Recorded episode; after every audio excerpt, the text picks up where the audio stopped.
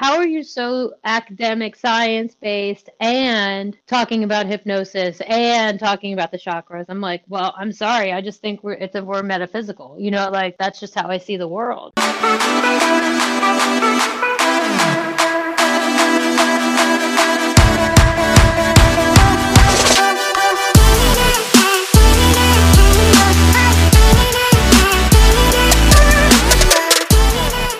Jen. Welcome to Pump Peach. So glad love to have it. I love I love the name. I pumped my peach this morning.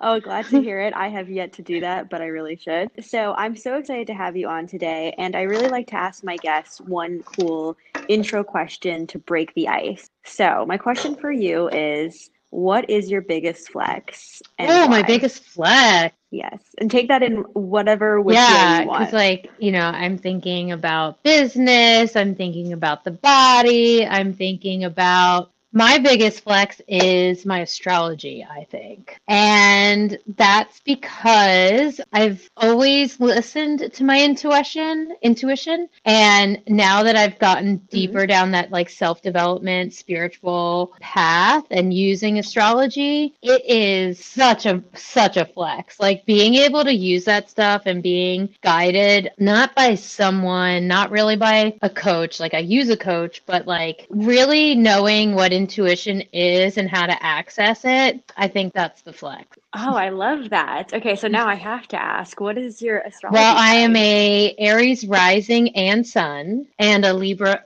yeah, a Libra Ooh. moon.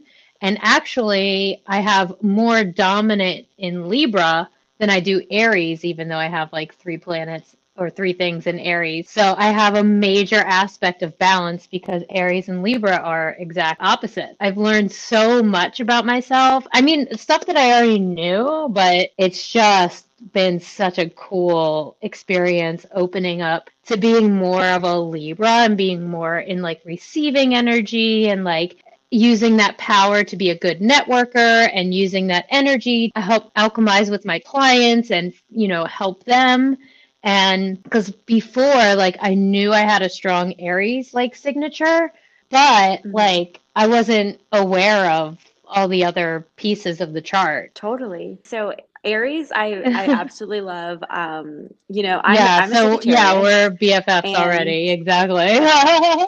yes, exactly. Love the fire. My moon is Virgo. My rising is Leo. So I too have like, you know, that double fire. Yeah. Within the earth.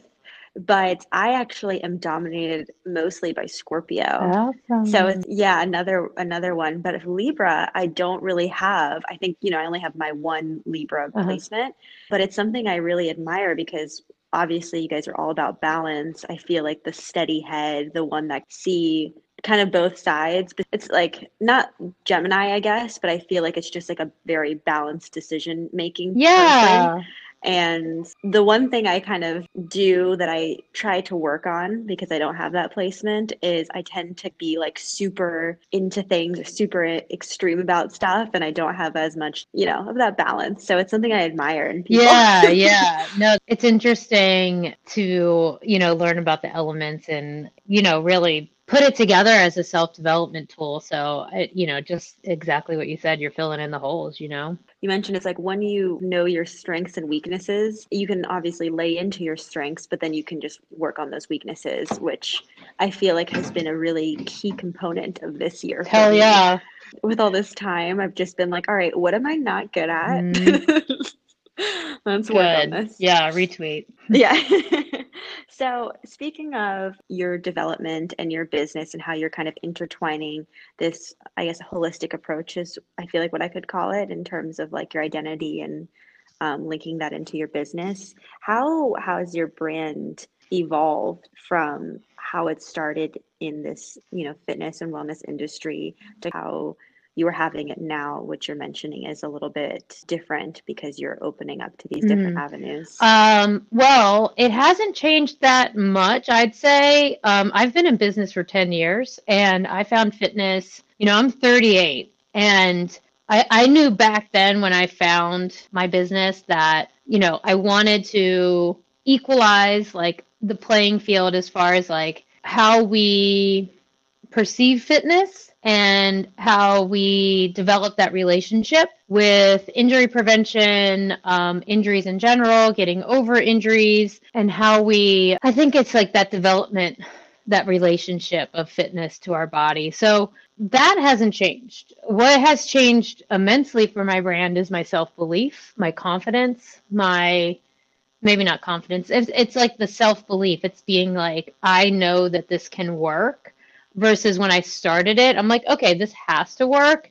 And I'm just going to, you know, really put the work in and like do the reps, right? So I think the biggest thing that has changed, I think, is investing, investing in the right things, uh, knowing when to say no. And that has evolved my brand more than anything is like, having the boundaries and having like a really strong foundation in my beliefs and what I want to do, what how I want to change the world. Like I knew back then so let's say I started my business officially in early 2009. I knew where I wanted to leave my mark and I did it. And mm-hmm. I've evolved from that chapter of the business and it's evolved exactly the way that I wanted it to, to be honest with you. And like 2021, according to this plan, is going to be like a huge year for me. So, and I knew that back then that I needed like five years to do one thing and then another five years to do the other thing. And here we are. So, yeah, I mean, I don't know. I don't think it's changed that much because I've always wanted to be unconventional. I've always wanted to be a leader. Those things have not changed. So totally. Okay, so for the for the millions of fans I have at home, listening, could you kind of give a, a core rundown of your business and what sets you apart in terms of the average personal trainer or fitness mm-hmm. gym because you do a very mm-hmm. different approach. I mean, you know, not radically different in terms of the results, but just it comes off as being much more isolated in terms of like your focus in different mm-hmm. muscle groups. But I'm sure you can speak mm-hmm. about it better. So, um, the yeah. main thing that I do, I have my own skill set, right? I do have a unique perspective on fitness. So, my business, my studio, my brand is called Impact Your Fitness. It provides service. It's called Holistic Injury Care and Performance Wellness. So we've pretty much been athlete focused since day one. And we use muscle activation techniques, is, which is what I do. And I have the highest certification out there for it. So I apply muscle activation techniques at the most like precise and high level that there is. And that gives me access to like professional athletes. You know, I have a waiting list of a couple months to come to get an appointment with me. And then we also have muscle activation based fitness. And that is very unique um, because it is, you know, trying to focus on movement in a very precise way. So I'll get into that in a second. And then we also have Pilates. We have a active recovery portion of our business that's not operating right now because of COVID. But then we also have an online virtual portion, which is to teach people how to really have a focused approach in their workout. So muscle activation techniques kind of, it fixes imbalances all over the body. So it's and which is different than physical therapy, which is actually sorry, we also offer physical therapy at the studio from another person. I don't uh, another Jen actually. And so physical therapy, you have a, a defined chronic or acute injury, right? And you have to work with the tissue in a very delicate way or not delicate, in a, in a very precise way to elicit a healing response. Mm-hmm. What we do in muscle activation techniques is bridge the gap between that and full body performance and elevated performance. MAT, we are working holistically through the body to rectify muscle imbalances that could create injury, that could create tightness, that could create bad recovery. So when a client works with me for a number, a couple sessions, they have improved recovery, they feel better, they might even have better posture, and they're moving better. So, and in the studio throughout, we grade and focus on motion in three ways. We help people, we look at how people start motion, control motion and sustain motion. And I can dial it down to a few muscles for each of those things. And so improving those things is actually working with the brain and the nervous system and the virtual map of the body, how we perceive gravity and gravitational external forces around the body or in our environment. And it is so fucking cool. And it has, it surprises me Mm-hmm. every day. And that's why I have a podcast because, like, I can't talk about how cool it is. And not necessarily muscle activation techniques, but seeing changes every single day that would really surprise a lot of orthopedic doctors, would surprise people that have arthritis because they don't have an idea of what's possible. So they don't really go after it. I can definitely go down the rabbit hole on injuries and like pain. Neuroscience is something I specialize in. And that's the stuff that I talk about on the podcast, which is like, what are the possibilities? What do you have in your toolbox that makes you an exercise professional? Because Right. like that's where I think the biggest gap is between me and the rest of the fitness industry is that I define myself as a professional. I don't define myself by, I don't know, the external validation that the fitness industry loves to reward, you know? I think that sums it up. Yeah. No, and that's that's amazing. I mean, you seem like you cover so much ground. You do mm-hmm. so much and it definitely shows obviously like in your business and in what you do. When I look at your content and I have listened to some of your episodes, I mean, you get very technical, you're very specific. It it seems much more like what you were saying, Mhm. science oriented. And unfortunately so, when you work at a gym or you're working at a fitness facility, the qualifications that you need are not like super high. You know, I have a Mhm. certification, you go through different kettlebell trainings or, you know, things like that. And depending on your sport and depending on your specificity that you kind of go into, you do end up referring Mhm. out so much. And even when you refer out, let's say you like refer them to a physical therapist, which is something you say that you include, even depending on that physical therapist, sometimes they kind of they Mhm. don't do as much either, you know. I've been to physical therapy for a running injury and I learned so much more on my own than even going there. But I'm sure you know this like I'm you know way more than I do in, in this realm, but anytime I've had a client that has like some type of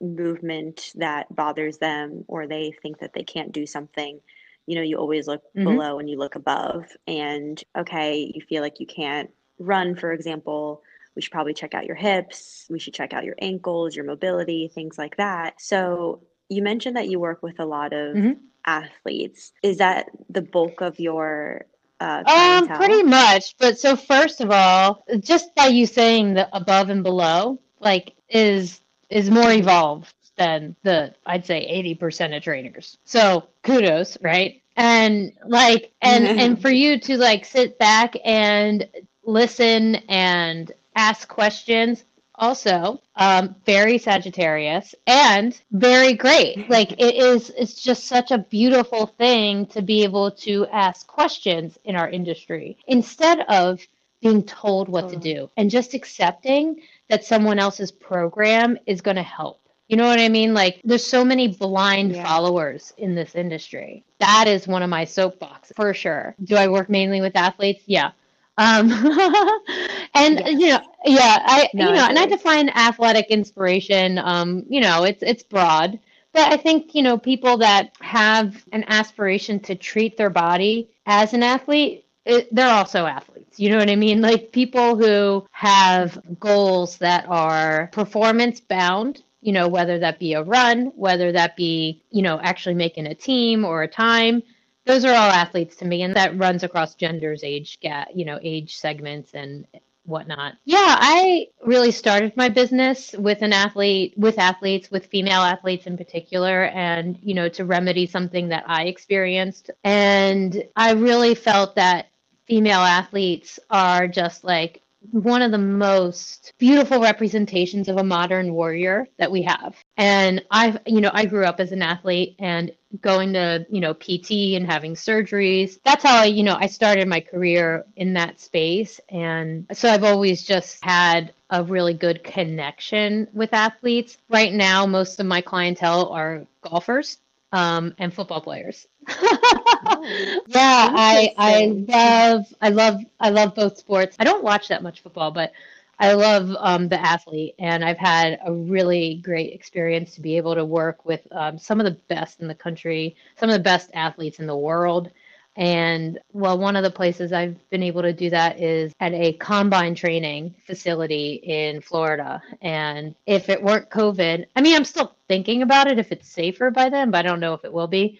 In February, to go down to mm-hmm. Miami and do muscle activation techniques with a class of combine NFL athletes that are stationed there for like 10 weeks or whatever, or in a normal year. I don't know what's happening now. You know, being able to e- immerse myself in that world as a student and a practitioner is also, you know, another really fucking cool thing that this work has given me access to. But yeah, I mean, some of my clients are just, you know, they're athletes because they think of themselves that way. Yeah, I totally get that. And that's almost how I view myself. Like, I don't have a single competition under my belt, I don't have a single medal of any sort, but I would definitely consider myself an athlete based on the mindset, the regimen, the schedule, the amount of years, Yep. things like that. But so interesting. Like you're mentioning so many different things, and I'm like, oh, I have so many different questions. But one thing that sticks out to me, and that is just literally because it pertains to my life right now, so I'm Uh-huh. just gonna live in the moment, is the Pilates that you referenced Mm-hmm. like way earlier. So I'll give a little backstory. Before, you know, COVID, I was considering doing some prepping and was considering doing a bikini competition. And, you know, I was kind of getting prepared for that. I had done a bulking season. I was like starting down starting to slowly shred Mhm. down, yada yada. I was very comfortable with the amount of weight. I was squatting, and this is actually something that I have not mentioned on the podcast Mm. at Oh, good. all. So the reveal. this will be fun. Um, yes, the reveal. And I was hitting my PRs and I was able to sustain them as I was cutting down. So I was really happy about that. Right before COVID hit, I kind of decided, or, you know, not kind of, I decided I wasn't going to prep anymore. I had a breakthrough mentally that I wasn't sure that it aligned with my values anymore. And not to like throw shade at, the, at Mhm. that competing world, but it just didn't really align. However, I decided to hit the squat rack again, you know, slow start. But I don't know what happened between, you know, COVID and me starting now. But pretty much after like two weeks, and I was saying I was doing really lightweight, like I was just using the bar. So I was hitting 170 squats Mhm. before COVID.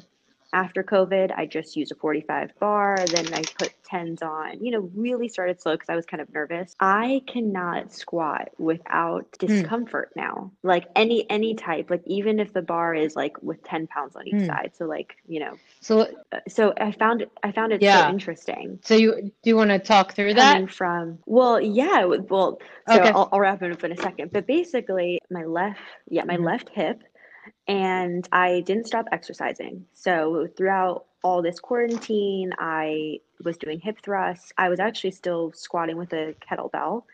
I was running, like, I was really active. And since I've been heading back to the gym, so since I guess it's been like three months now, I've been doing pretty much everything Mhm. but squatting. I squat just my body weight. Um, I've been doing everything else.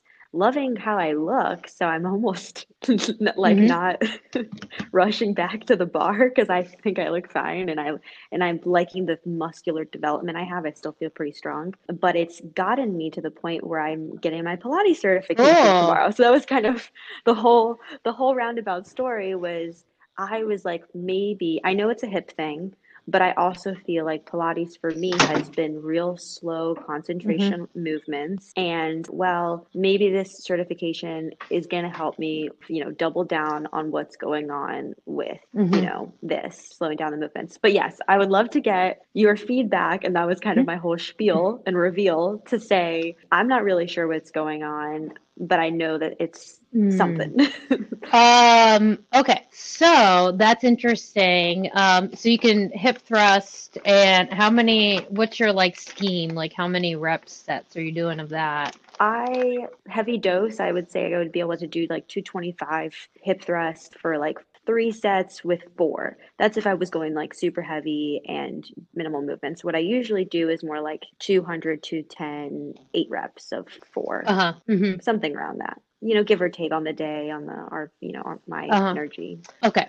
So the thing I always start with when I'm assessing people is what does their rather their gross movement look like? What is their posture? And that means like starting position. I don't like judge people's posture. Posture is just like where you spend the most time. And finding out if there's something that could be inefficient up the chain or down the chain. And that's the first thing. And then the second thing I would work through is blood flow to the nerves. And because this happens when the barbell is on your back and not and you're going against gravity in like a standing position versus like your gravity and the barbell in a lying position. That's interesting. So that's kind of how I think of it. You know, is there an issue with blood flow to that area that's caused by something mechanical, structural,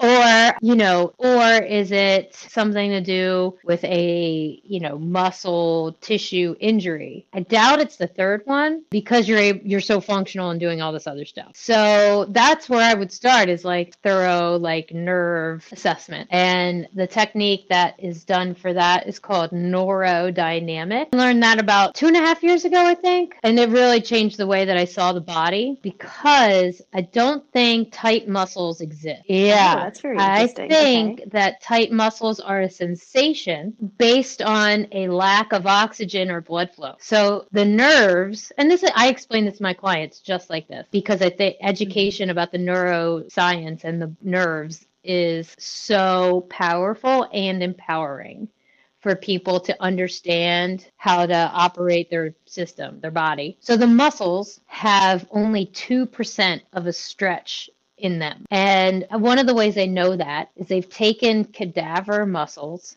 and stretched the living the anything they stretch the crap out of them and you can build mathematical models of the tensile strength of tissue of muscle and based on that muscle is more tensile, meaning like Velcro, than it is elastic. Muscle would be more like a leather belt or Velcro. And I like Velcro because it actually explains cross bridging. You know what I mean? Like the more cross bridging there is, the more tense tension that's coming from the muscle or building in the muscle to move something. I think that is just so cool No. And then on the other side of the tissue continuum is tendons. And tendons have a lot more stretch in them than a muscle, but not a whole lot. Like not much, not as much as the nerves. So the tendons, I think, are more in the like. My memory's not perfect here. I think they're more in like the five to nine percent range of stretch. And that's because tendons collect energy and they release energy. That's what the Achilles tendon does. That's what the IT band does. Then we have the nerves. The nerves stretch up to 20%. That's a lot. So now think of the nerves as a hose. And what happens when you step on a hose? It doesn't work. It blocks. Mhm. It gets constricted. And I think that's what happens with a quote unquote tight muscle. Yeah. Oh, okay. So almost like an overstretch of something can also break the connection, Yeah. the nerve So connection. the nerve- nerve needs Tightness. the yeah the sensation of tightness the nerve needs oxygen and blood flow when it doesn't get that it starts screaming at you that's my hypothesis so there Mhm. is no tight muscle per se and if there is a knot or something like that i think that is a function of the immune system and not the muscle because the immune system Okay. and the ner- and the muscles and the nerves nervous system are very much intertwined and people don't uh, really know that So to give like the listeners kind of Mhm. like a scene, let's say we had some tight or what I perceive as tight Mhm. hamstrings and I start foam rolling or I start doing, you know, some walkouts and I and I do some movement stretch or even Mhm. stagnant stretching. And then I feel like they're what also people say like warmed up or like loosened up. So basically what you're saying is that that is just releasing the blood flow to the nerves to then be able to feel your muscle more. It's not actually loosening Yeah, anything. And yeah, I think so. And it, I I think foam rolling has been it's been proven to help with blood flow. It's also been proven to have an analgesic effect, which is you know a release of pain, a, a decrease in pain. Mhm. And I've seen studies where they you have a your left calf is really tight or uh, painful or irritated to the touch, and then you foam roll the right calf. You can get a release increase in pain on the left calf in this study because it kind of releases some anabolic chemicals in your body because your body your brain is a medicine cabinet. Your brain has you know the opioids in it. And movement and oxygen can release those things. You know it's just a simple like yeah it can kind of turn on that system. I just don't know how much you're going to gain from doing that before you work out versus like just doing it on your own time, like away from your strength based work. When right. people do have those routines, I just make sure they're the timing of them is right because I the last thing I want to do is tell people to do something that I think is going to impinge on the quality of their exercise. And foam rolling, I think one of the main perceived benefits benefits is that it actually increases your pain threshold, which might not be a good thing before you exercise. yeah. Um, so, but back to you. So, I would basically look at how the sciatic nerve, femoral, are aligned. And honestly, you can it's something you can do on your own. It'll take five minutes. okay. Yeah, yeah. I'm gonna have to Google this later. So I will say one or two things, and this could definitely be wrong what I always heard about the about the foam uh-huh. rolling thing, and this is also pretense. I almost never foam roll before I work out. I've always kind of I do it, but it's almost always after, and it's only like when I feel, you know, that quote unquote like tightness or like kind of I'm like I probably should, you know, mm-hmm. do something here. But I always was told, at least, that it was to loosen up the fascia that was around our muscles, that netting mm-hmm. or whatever, beforehand and then after don't even know if that's right, but do you have if it's uh, doing what before or after? So it was supposed to be uh, warming oh. up the fascia. Yeah, I I, you know, told. I think the science on fascia, the mo- the popular opinions on fascia are just wrong. That's my opinion, and my opinion is based on actually spending time on cadavers and dissecting cadavers one of the highlights of my career is was actually dissecting a cadaver. It is the cool. So cool. As yeah, as a dominant Scorpio, you should be you you got to find yourself a way into that cadaver lab because it will teach you so much about the human body you know yes yeah i would love that i think um, if i were to start over uh-huh. sometimes i would go into mm-hmm. like surgery because i just love looking at the internal yeah. things and I and I don't get creeped out it's honestly it, so. seeing the the specimen the human body void of the soul is one of the most religious things mm-hmm. I've ever encountered like it is yeah. so incredibly moving to see what's below the surface and it really changed my pers- it really cemented my perspective that the body is so electrical and so like energy based. And mm-hmm. that's after being in a lab and seeing that. So, what I mean by the fascia, not really being able, I don't know if you can warm up the fascia. I don't know. I don't know if you can manipulate the fluid moving through the fascia. It just when you see it on the muscle and how it's not separate at all, any claim of somebody being able to target fascia becomes complete bullshit. That yeah. yeah. Well, I, I, I love that. I love it when people have strong opinions about stuff that I'm like, I don't even know if that's yeah. true. Like, so I, I just love hearing stuff like that because it's one of those things that I was told hated hated regurgitating mm.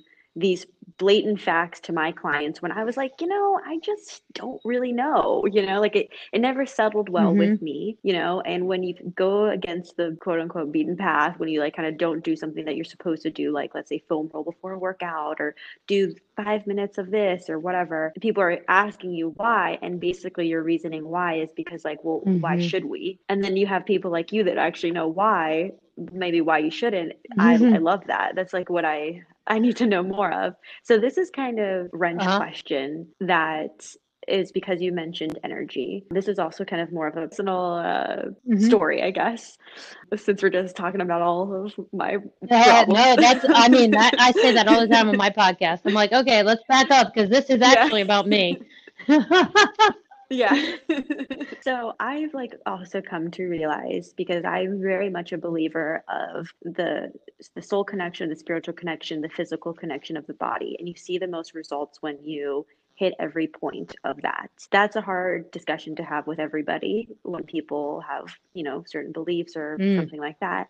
But I think it's really important. I find that the most success I have when I'm trying to lean out, bulk up, create muscle it's all about the mind. We talk about it in mind to muscle connection, but then mm-hmm. it stops there. Mm-hmm. You know what I mean? Like any type of more when you go into like the spiritual realm, stressors that might be inhibiting you to have success, it's like all of a sudden it becomes mm. too woo woo.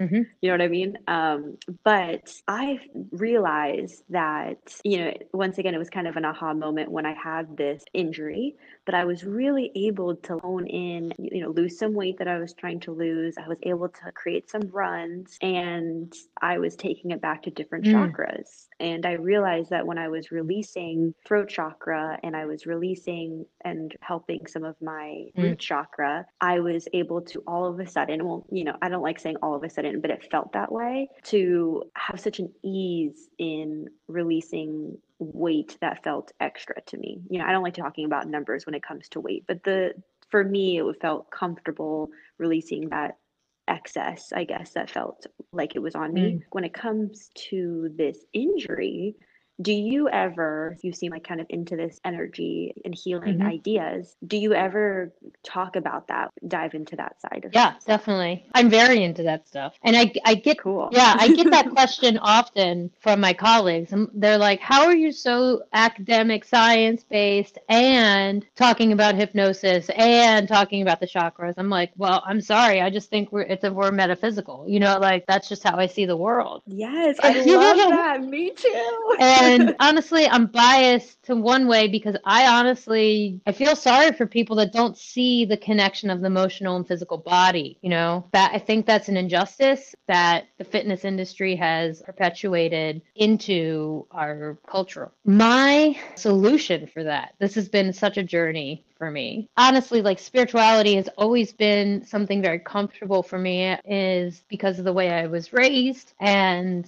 also like I caught on to having a psychic ability pretty early on and I just was never afraid to say you know what I was seeing and sensing. But my adult solution to that was uh, I have a certification in pain neuroscience education, and it's through the evidence in motion group. So I'll give you a link to that for the show notes. Some of the most important work of the next couple decades, in my opinion, for chronic pain. And that's because there is real science behind something something called the pain neuro matrix. And it hmm. explains that our brain, our body, our emotions, our the physical body, the emotional body, the spiritual body are not separate. They're talking to each other all the time. And it explains it to people. That's the whole goal of pain neuroscience education is to explain that to people. Is to is to say, "Hey, your grandma dying and your running injury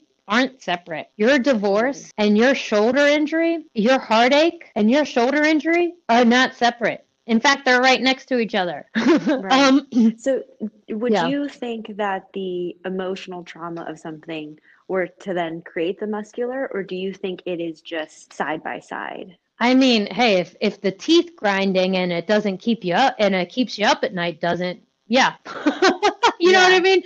Like like uh, you know how can how so let's let's let's go back to something really foundational about stress which is breath. Mm-hmm. and stress causes really imbalanced breath patterns. It increases the amount of breaths that you take per minute right? And that can create muscle imbalance. That by itself can create a low back disc injury. That can create a pelvic floor dysfunction. That itself can create a shoulder injury if it's done long enough. So, you know, to me, it's, you know, I, I say it that blatantly to people. If they don't, if they don't buy into this, they're not a good client for me. And I am not afraid to say that. Younger trainers are listening to this. Do not be afraid to say no. If somebody does not vibe with you, and if someone doesn't understand that, I have a referral for them. I have multiple referrals for them, probably. I regularly send out for hypnosis.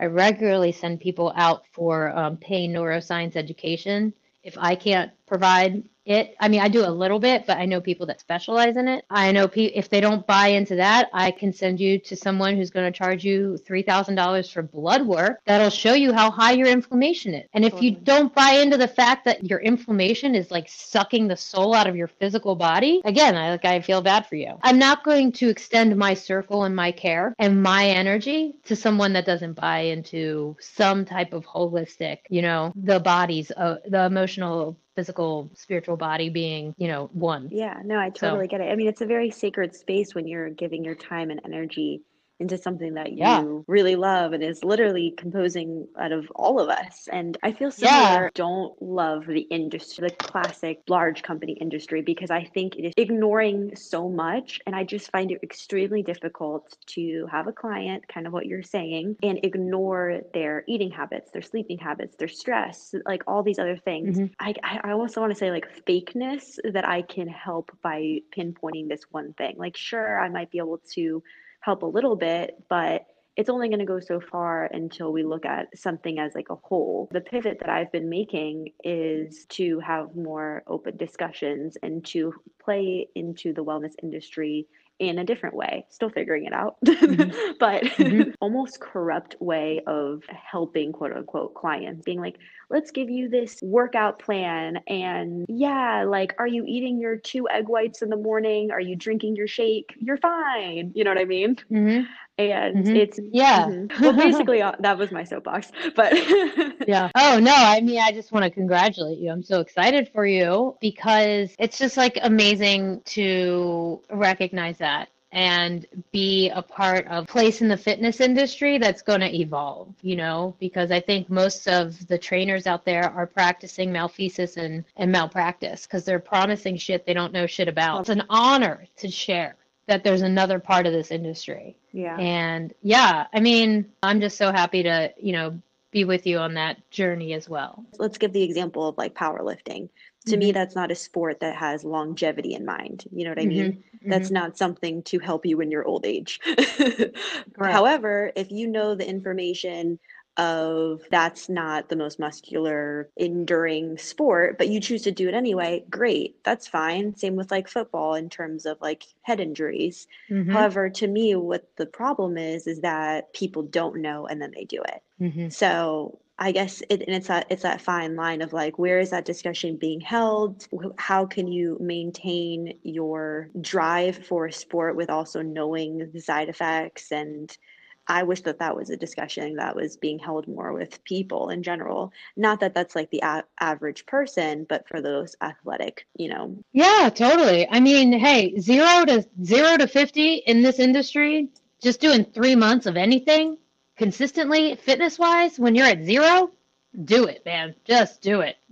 You hmm know, but when you're when you're fine tuning and like wanting longevity, you got to change that script. You got to change your mentality. You got to grow. You got to evolve. Um, and that that's how I see it. But you know, competitiveness and pushing yourself is actually good for us. You know, our resi- yeah, we have to push through in uncomfortable situations to get better. There's definitely a place for it, but it's like holding space when it is the right time. That's the art, you know, and communicating. That's the art. The short answer to that is we need systems thinking in our exercise and our healthy living. Yeah, and it's and it's tough for people for the average population who's like, "Oh, I got 45 minutes and I don't have time to do all this research."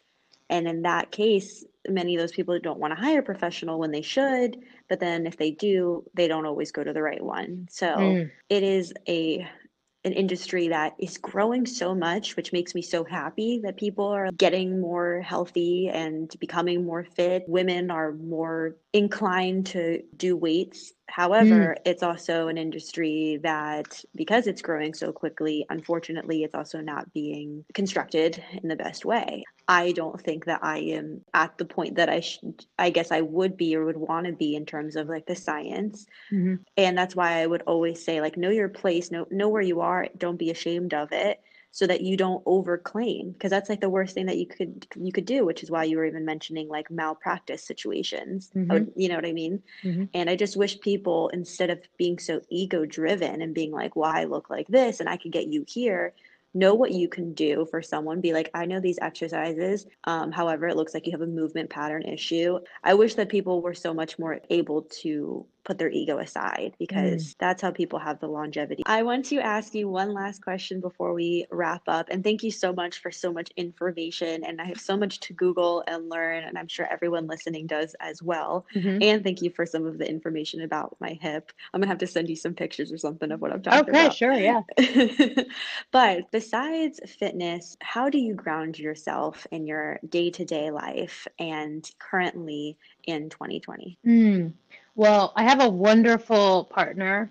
My he is my he is my home, my rock, my comfort zone. And he is very good for me that way. So that's one, having a just a fabulous, wonderful, loving partner. Number 2 is, you know, I do I do I do very much have a coach. I combine the spiritual with my business and my podcast and my voice. That's the big thing for me. The more money I spend on self development, the more money I make. So I think that's the big one. For the people in the yeah. back. yeah. I think that's the I think I think that's the answer. Yeah. I'm just gonna leave it at that. But thank you so much. I mean, this was truly so fascinating. I feel so lucky to have spoken to you and I feel like we mm-hmm. could have taken this conversation in so many different directions. So totally.